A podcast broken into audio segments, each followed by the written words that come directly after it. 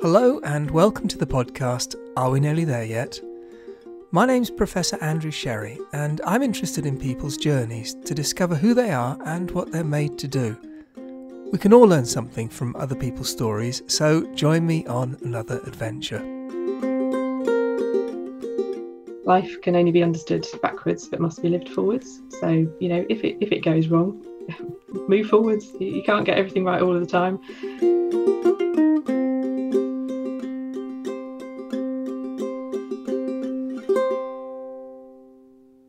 Today I'm talking to Melanie Brownridge, who is the Technology and Innovation Director at the Nuclear Decommissioning Authority. Melanie lives in West Cumbria with her husband Martin and two teenage girls.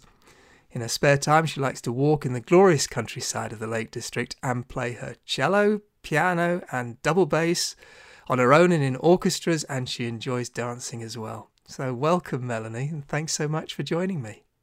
Thanks, Andrew. It's a great pleasure to be here today. So I'm going to start with this music because I just love this little window into people's lives that we don't normally see at work. So you, it sounds like you're really musical. Yeah, I really love all sorts of music. And I was very fortunate that uh, when I grew up, there was a piano in our house.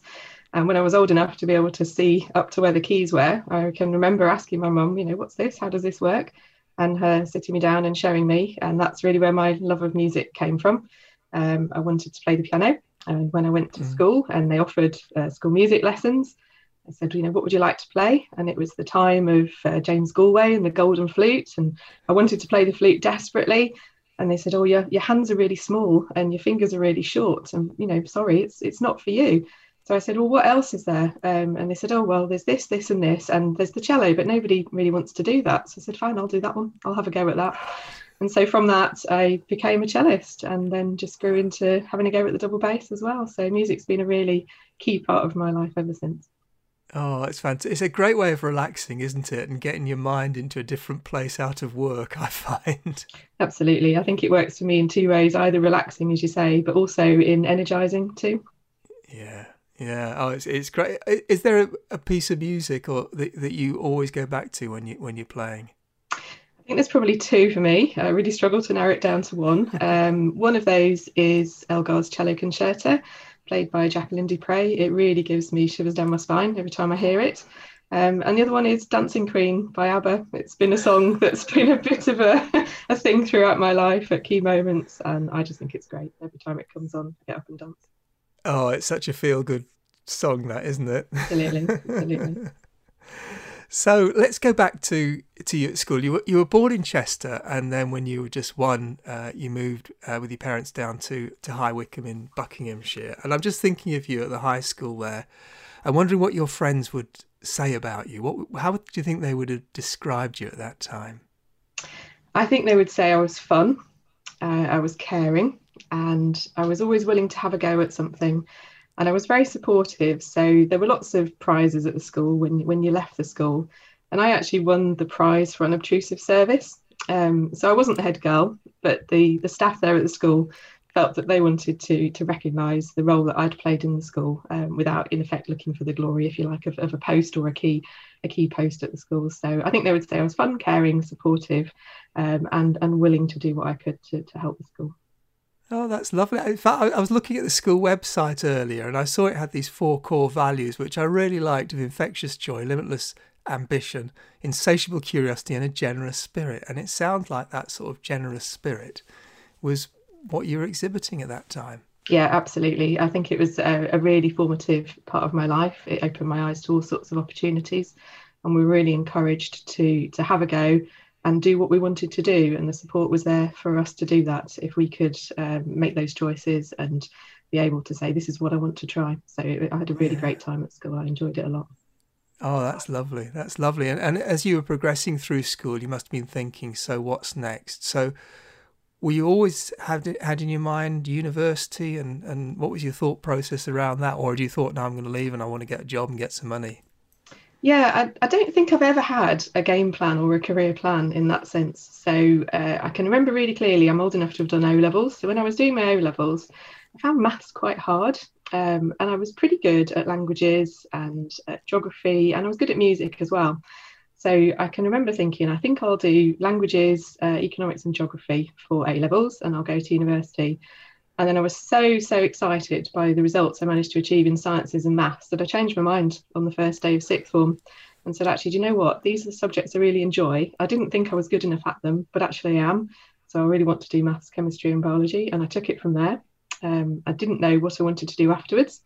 So one of the bits of advice I'd had from a teacher was, you know, do something you enjoy because you'll probably be good at that. Um, and I enjoyed chemistry and I was good at it. So I decided to do a chemistry degree because that just offered me more choices, I think, later on. And I didn't want to narrow down my options too early. Yeah, yeah. So you found yourself at Imperial College in London. That must have been a different environment from you for you from uh, High Wycombe. Yeah, very different. Um, I was also fortunate that because High Wycombe's quite close to London, um, and my parents had moved down to High Wycombe initially for a two-year window. I think they brought with them that spirit of, well, let's cram in as much as we can whilst we're here. And so, pretty much every Saturday afternoon, it used to be that the parking meters in London were free after 12 o'clock on a Saturday. So, we would nearly always, every Saturday afternoon, jump in the car about quarter past 11, 45 minute drive to the centre of London, park up near the Mall at a parking meter, and just go and do something in London. So, actually, it was quite a familiar environment to me. Um, so I felt quite comfortable there, even though I'd never lived in, in London before. But I think, it, again, it was the choices it offered me to be both a student and part of the, the university life, but also to be a resident of London and take advantage of all the things that are on offer there as well. Yeah, I mean, it's, I grew. I was lucky enough to grow up in London. excuse me, and um, I, I think when you live in a place, often you don't take advantage of everything that's on your doorstep. And, and in a funny way, sort of way, I couldn't wait to get away, you know, to university, which is why I ended up in, in Manchester. How did you cope with the sort of being on your own and having to think about meals and washing and sorting yourself out and being organised yourself? Did you find that transition was easy for you? Yeah, I found that fine. Um, I'm I'm an only child, and I think there's maybe one of the, the usual preconceptions is that you know only children are spoiled, but actually they're generally quite independent and, and self sufficient because they they've had to be. Um, so you've had, you've had to make friends, you've had to go to things on your own. You haven't had that sort of backup of a sibling, I suppose, a, a lot of the time. So actually, that that part of it was was fine for me. And I think just knowing my way around the city as well, knowing what there was to do, um, made it a much easier transition for me. And I think it was more just exciting, all the different things to try, uh, all the things that I could, um, you know, get tickets to in the theatre as a student. I think London's a great place to be a student actually because there's so many different offers there. Um, and as you say, I was kind of couldn't wait to get out once I'd finished because then it became really expensive. so as a student, it was a great place to be. And yeah, I, I was fine with uh, with with being on my own. I made some really great friends that I'm still still in touch with today. And it sounds as if you were sort of trying to make the most of everything. And then this opportunity came for this Erasmus placement in Germany, in Hanover. Tell us about that little opportunity and how that came about. Yeah, that's right. Yeah, I can remember it really clearly in one of the lecture theatres at, at, the, the university at the end of the second year, where they said, uh, there's a new course being offered called the Erasmus Scheme, where you'd get to go and do a year in, in Europe um, it would be fully funded. Uh, you'd get a grant as part of the Erasmus scheme. If, if you're interested, come and see us after the lecture. Um, and I couldn't get to the front of the lecture theatre fast enough. I just thought this sounds great. And one of the reasons I'd chosen Imperial was because um, you could do an ancillary subject with chemistry in languages. And actually, that was something I, I really enjoyed. So I'd, I'd kept German going as my ancillary subject as part of my degree anyway. And they were offering placements in Germany. And I thought, well, this is just kind of meant to be, really. Um, and as a scheme, it was fantastic. You you went to to be a research student in a PhD research group, so you get to have, a, have an idea of what that would be like in the future if that was something you wanted to do. Um, you had to go to lectures in German to improve your German and take exams as the other students would as part of their degree. Uh, and you had to do a kind of social history project as well, so something about the, the country that you were, were living in as well. And it then became part of your degree, so it then became extended to, to a four year degree. And yeah, it was it was challenging. Um, it was really exciting. Again, lots of life experiences along the way, um, but but overall, it was a really great experience, and I'm glad I'm glad I took the opportunity. Yeah. So so what do you think you sort of learned about yourself during that um, during that time? And I think it reinforced for me that I'm I'm capable of more than I might think I am. Um, so I definitely have a couple of mottos I carry around with me. One is, you know, give it a go. let's see what you can achieve. Um, let's try. Uh, you know, rather than what's the worst that can happen, it's you know what's the best that can come out of this. Um, and I think I probably learned from myself that it, it is worth having a go at things, and you don't get those chances back. Uh, so if something like that comes your way and you think I'd like to try that, go for it. Just go for it. Yeah, it's great advice, that isn't it? And presumably, um, the opportunity to work as part of a research group in in Hanover. Uh, did that give you the research bug, which was why you stayed on to do a PhD then at Imperial? It did in part, yes. I think I realised how um, challenging it could be and rewarding at the same time, and it definitely sparked um, a, a, different interest in me to to work in an area in more detail. So yes, for sure. Um, but I think the other reason I chose to do a PhD was actually more around the people. So I had an opportunity to work with somebody at the university who really inspired me, and so putting those two together meant that it was it was just a natural thing to to carry on and do that. And I also applied for lots of jobs after my degree, and found that uh, there was almost a, an artificial ceiling. So if you had a degree in chemistry, then so many opportunities were open to you. If you had a PhD, that possibly opened different doors. And I think for me, I didn't like the idea of being limited by what I could achieve before I'd even started my career. So there were kind of three reasons as to, to why I decided to stay in the end. Oh, so tell us a little bit about this role model and, and uh, this person that you really wanted to work with. What was it about them?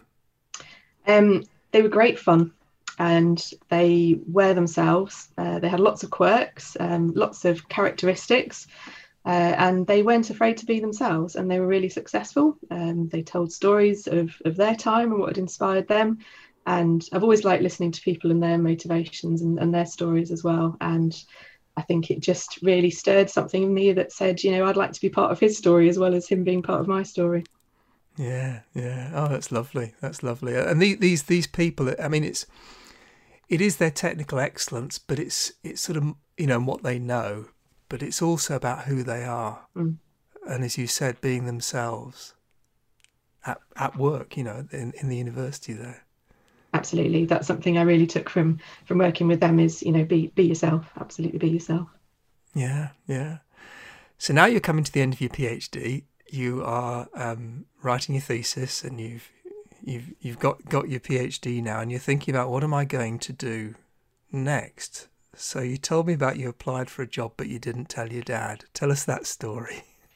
Yes, well, as I said earlier, I didn't really have a, a game plan um, for what I would do next. So I applied for all sorts of things. I applied to be merchant banker in Singapore uh, for Deutsche Bank. Um, I applied to uh, work in the oil and gas industry, in pharmaceuticals. I applied to be a patent lawyer. I, I, looked at all sorts of different things. And one day, when I was sat in the uh, careers library at the university, looking at the different um, schemes that were on offer, I noticed one for British nuclear fuels. Um, and I thought, well, you know, what they were looking for were chemists who were interested in a challenge, doing something that had an important mission. Um, and I thought, yeah, I'm, I'm interested in that. So I'll, I'll, apply for that scheme as well. They were offering a scheme called the, the Research Associate Scheme. So it was aimed at people who wanted to pursue a career in, in STEM subjects, but uh, also would benefit from the kind of typical graduate courses that you, you might get when you join a graduate scheme. So, so I did apply for, for that. And when I went to the assessment centre, what was really obvious to me for the people there was that the people who already worked in the organisation were really committed to what they did. Um, and that really inspired me as well. And and they were fun as well. In the interview, it was it was fun. And often interviews aren't fun; it can be really quite awful experiences. Um, and when they made me an offer for the job, uh, I thought, uh, you know, this is the one for me. I think this organisation is going to fit with what what I want to do. I think that we're going to work together well. Um, I've met some good people, and it's something I can get behind and uh, feel I'm doing something important and as you say, I did go back and then say to my mum and dad, you know, oh, I've, I've got my first job. Um, I said, brilliant, where is it? I said, oh, it's for British Nuclear Fuels up at Sellafield. Uh, and my dad pretty much fell off his chair because my dad had already spent nearly 30 years in the nuclear industry himself. so I hadn't particularly told him I was doing that before because I've always wanted to do something I've wanted to do, and they've always encouraged me to do what I wanted to do. So I didn't want it to ever be that I'd done something that either he had wanted me to do or anything like that. So uh, it was very much my own choice. Um, I guess I had a bit of insider knowledge in terms of knowing how exciting and interesting it could be, but very different different part of the sector. So so yeah, it was a real surprise to them, but they, they were hugely proud. That's lovely. So, what was it like um, walking on site on your first day, your first day in your first job? Yeah, I think I was quite awestruck actually, um, because you you have your interview off the site um, for, for obvious reasons. So that first day when you go onto the site, there's all the different rituals to, to get used to. So getting changed to going into the site, going into the, the active area, meeting the people you're going to work with, finding out more about the job. Um, I think I was quite awestruck and, and really um, impressed by the people I met and the type of work that I would be doing. Um, but again, even on those first few days, I could see the opportunities in front of me, and that you know, if there were things I thought I could do and I could do well, then I thought those opportunities were going to be there for me, and that's that's certainly been the case throughout my career. So if if I could find something where there was a win-win that would work for me and would work for the business, it's always worked out well. Yeah, yeah, yeah. I'm just thinking about the people perhaps starting their first job or maybe moving for the first time into a new job. Looking back on your experience then, were there any sort of pointers that you think helped you to settle quickly into the role that might be useful for them? I think it's have an open mind, soak it all up. Um, don't be surprised if it feels like there's an awful lot to learn. Um, I'm still learning, so you know, I, I, think if you if you think you're not learning, then you're probably in the wrong job. So there's always something to learn. So you're just at that point of a journey where you're learning something new. Um, take comfort and inspiration from people around you. You know, they most people will want to help. You know, I really do believe that people are there to help, and if you if they can be asked to help, then they'll they'll do everything they can to help. Um, and you know, I've always been one for looking for well, what next. So never feel constrained that what you're doing today is what you'll always have to do. Um, so there may well be something that you see, and if it doesn't work out that first time, um, there's nothing wrong in saying, "Oh well, I would I would have been interested in that. That's something I maybe would like to do in the future." because if you do tell somebody that then they might have a chance to help you do that at a later date. And if that opportunity comes around again they'll think oh well that was something melanie mentioned a while ago. I wonder whether she'd like to, to get involved in that. So i would say soak it up enjoy it ask for help and and don't be afraid to to look for what you might want to try next. Mm, that's that's great advice so you, so you went into BNFL on this sort of research associate type scheme, which I guess was was focused on technical uh, a technical sort of role. But then you sort of moved, and there's always this sort of it's almost like a decision point. It feels to me for technical people whether they're going to maintain their you know a technical career path or whether they're going to move into uh, managing commercial, you know, other other things. And you you sort of took the route into management. Tell us about that sort of first opportunity that came up and, and, and what you were thinking about, how you, you sort of approached that opportunity. Yeah, I think there were two pivotal moments for me. So, as part of the scheme, you had to organise your own secondment. Um, so, I looked for an opportunity to go and work at um, what was BNFL Engineering in those days, based down in Salford Quays, in their commercial department, uh, working on business development for the German market because I had the, the German language skills to help support that. Um, and that showed me that there was a whole load of other things that, that I didn't know about and, and gave me some insight into the commercial side of things. And, and I really enjoyed that. But I think the other pivotal moment for me was I was given an opportunity really quite early on in my career to step into the role of a team leader. Um, and I would say I, I learnt hard and fast. So I learnt a lot in a very short time. Um, I wasn't successful in every way, um, but it, it, it probably went back to something that I've always wanted to do, which is to help encourage and inspire others to be their best self. And I think that was probably the, the dilemma I had. Um, but technical has always been something key to me. So I've never moved away from technical. Um, I might not be doing the actual work myself, but it's something I'm really passionate about the role that, that technology can play in, in helping us deliver our mission and, and the wider wider good as well. Yeah, and we'll come on to talking about how your, your role is really influencing that, you know, in, in, in the nuclear uh, sector uh, later. Um, so you moved into managing the program for waste characterization of legacy ponds and silos. Um, what were some of the sort of big challenges you had to face into in that role when when things are, are hard, and how did you sort of work your way through those? Yeah, at that time, um, I mean, legacy ponds and silos and understanding the legacy that we, we have on some of our sites really wasn't the top priority. It really was a time when reprocessing operations at the Sellafield site was was the priority. So this was a real shift to start to to better understand some of those challenges and what we might have to do differently for the future. So I think I was fortunate to be involved at that point of change. But I think some of the things that made it hard where it felt a little bit like pushing a, a rock up a hill. It was uh, you were trying to convince people to do something that maybe they weren't necessarily convinced was the right thing to do at that point in time.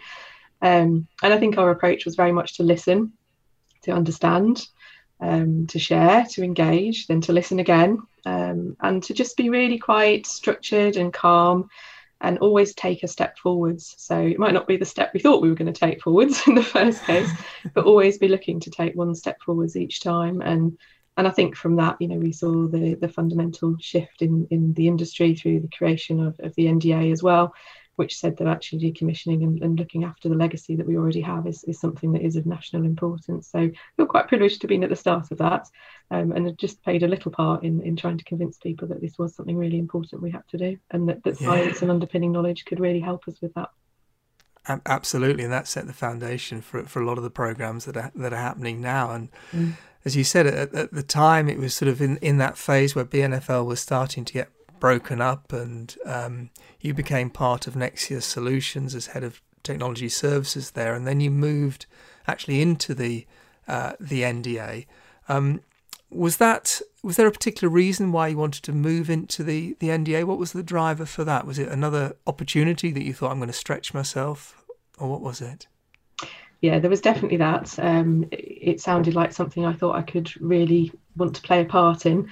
Um, but I think for me, you know, my personal and career development as well, it offered me the chance to be involved, involved on a broader scale. So I've always looked to be involved in things that are a little bit broader than, than the job itself, whether that was at university by having a year in Europe or by um, joining a, a, company that had an international perspective as well. And I think by moving to the NDA, I hoped that I would get that broader view of all of the different decommissioning sites in the UK, and it would it would stretch me beyond the, the knowledge I had of the Sellafield site. Yes, and I suppose the other thing about within the NDA, you are, I guess, sort of a little bit removed from the the actual plant and the site um, because Sellafield Limited are, are, sort of looking after that, or Magnox are, are, looking after that at other sites around the country, and so on. Um, did you miss that more sort of close contact with I'll call it the coal face, which is completely the wrong word, but you know what I mean. The sort of real hands on and, and seeing the facilities. Did, did, was that a problem, or did, or did you find that that wider experience and that perhaps longer term perspective was helpful and, and you found that a natural transition? Yeah, I think I've I found it a natural transition because um, I've always found myself drawn to the bigger picture. So, how does this make sense in a bigger picture? How does this matter? um, what could we do with this topic or this this particular issue as well as what do we have to do with it so i think i was drawn to the bigger picture as well um, i did miss some of the aspects of being near the coalface but actually that's something i've tried really hard to do throughout my time at NDA is keep those contacts really live at the sites that i already had and also build um, build more as well and i think technology helps you do that actually it's a topic that brings like-minded people together um, so whilst I might not be doing the work myself, um, I still play a part in the collective success of the work being done on the site by being part of the NDA. And also, we we have the opportunity to work with broader stakeholders in government and beyond on behalf of the sites as well. So I think you know as, as well as representing what I do, we're representing the work of, of everybody on the sites as well. Yes, yes, that's a great position to be in, and to have that ability to have wider influence, I guess, and wider stakeholders, and to engage them on the technology and, and science agenda is so important because that helps us, you know, do what we're there to do in terms of managing the nuclear legacy, doesn't it? It's not a straightforward program. No, absolutely in, not. Know. That's what makes it challenging, and that's what makes it rewarding. Mm. Now, one of the areas I know you've worked on is is on knowledge management. Uh, I just want to touch on this a little bit because um, you know, the nuclear industry, I guess, is what, 60, 70 years old and has gone through, you know, a lot of transition, a lot of pioneering research and, you know, a lot of managing that legacy now. There's new build, there's all sorts of things around nuclear for net zero, as as, as well as, you know, um, the, the um, looking after the environment uh, and so on. And of course, knowledge is key to that. So tell us about what you were doing in, the, in, in knowledge management and the contribution you think you were able to make to that? I think knowledge management is is something that's almost part of everybody's everyday, eh, no matter what job they do, because you're part of creating some new knowledge every day, as well as trying to preserve and share what, what knowledge is out there. Um, but I think some of the most powerful examples I've seen are probably exit interviews from people as they get towards the end of their careers, where it really gives them an opportunity to share all the things that they probably think they have written down, but actually all the other stuff that's in their in their heads and all the other experiences that are really invaluable. Yes, yes, and I, and I really like this idea of um, uh, sort of succession and thinking and almost planning for who are the people who could do what I'm doing now and what can I do mm. to help them on their journey because there will be new opportunities, you know, for mm. you and for me, and and it's almost like uh, working yourself out of a job in a funny sort of way, you yeah, know. Absolutely, absolutely. I think something that I've always tried to do is make sure that uh, around me and around uh, the people I work with is quite a diverse team. So, you know, NDA is a small organisation, but actually our our wider team is, is quite large in the, the TNI community. And from, from an early time, we've looked to bring people into our area on the comment. Um, and we always say, you know, they're, they're part of the TNI family because wherever they go next, uh, they're part of our network now. And that's part of our, our active knowledge management policy as well. But it also brings that diversity of thinking. So, you know, you're bringing people in with very different perspectives, um, they always have something to contribute and something to share as well. And and from that, it keeps our thinking a bit fresh as well. Yes, yes. And in um, you know technology and innovation director that you are now, as you said, it is about new knowledge, and it's in the innovation. It's also about doing things differently, which doesn't always come naturally to the nuclear industry because there's lots of rules and processes and procedures and safety and security cases and regulation and all the rest of it. How do you think we can um, pioneer new and better ways of doing things in, in that sort of environment with that sort of culture? It is a challenge, um, but I think a lot of it is based on the culture. So, if we have an environment where innovation can thrive, uh, we'll probably be able to achieve a lot. And a lot of the factors around our historical environment have maybe been set up to to perhaps stifle innovation. But there are different levers you can pull these days, and I think we have great support from our regulators uh, to drive innovation. And we have a hugely talented workforce and a wider supply chain that, that have great ideas and um, are, are, able to think of how we can do things differently. And I think that's our collective role is to try and create that environment where those ideas can come forwards. Some of them can be supported. Um, we accept that they won't all work, uh, I think that's a big change for us in the nuclear industry is to have that courage to try things. Um, and the ones that do succeed, uh, we shout about them and, and, celebrate them and say, this is great, we've been able to achieve that. And so our role is very much, I mean, I think I've got the best job in the world. I think it's fantastic. And our role is really to, to encourage that environment for everyone else to thrive and succeed, whether that's creating new knowledge or using existing knowledge in a different way. Um, so you can tell I'm getting more excited and now I'm talking about it now because it is something I'm really passionate about. So I think it's, I wouldn't like to put a percentage on it, but it's probably kind of four parts technology or two parts technology and eight parts culture, I think is what will make a, a really good recipe for innovation to thrive. It's interesting. I was talking to um, Professor Barry Lennox the other day, who's a Royal Academy of Engineering chair um, in robotics and um, and has got a centre now in West Cumbria linking into to the nuclear industry and the technology that he's developing and, and proving, you know, all sorts of different robots, all sorts of different sensors in the most challenging environments with artificial intelligence and machine learning and all the rest of it. It's real cutting edge stuff, isn't it? Absolutely is. It's it's awesome, and I think one of the things I learned quite early on is, you know, I'm, I'm quite comfortable not being a specialist in in everything um, and and being that kind of broader generalist because you work with the specialists and that's that's that's and my role is to kind of coordinate and integrate um, and bring that collective picture together. But some of the technology is is absolutely awesome. But I think the other thing is you know when you talk with people on in the businesses across the the NDA group innovation is not new. You know one of the reasons we have our industry is because of innovation. You know people tried new things at a time when it was difficult to try new things as well. So it is something that's in the blood of the industry. It's maybe just been a little bit constrained for a while, but some of the, the cutting edge technology is fantastic. It is, and it's exciting to think about the future. Mm. Um, so I think just looking back, I'm just wondering what one piece of advice you think you'd like to give your younger self to set her off on her journey. Maybe, maybe sat there in Imperial, or maybe in in Hanover, you know, listening to a German lecture or answering questions in German. Um, What advice would you give your younger self, do you think? I think there's a couple of things. So I think courage is infectious. So so have courage, um, and positivity is infectious as well. Have a go. Um, and there's something I put in my PhD thesis, which is life can only be understood backwards, but must be lived forwards. So you know, if it if it goes wrong, move forwards. You can't get everything right all of the time. I'm quite comfortable not being great at everything and and give it a go. You'll find things that you really excel at, and if you enjoy them, those will be the things that you'll you'll carry on to do. And be yourself. I think the best compliment somebody ever gave me was that they really respected the fact that uh, I had a senior role and I was myself. I hadn't tried to change myself to be somebody else. So I would say be courageous and be yourself.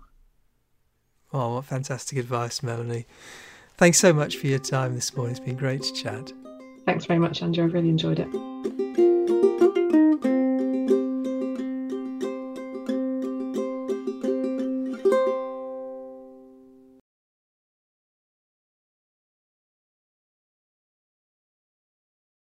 Form of choice. And don't forget to rate and review. Thank you.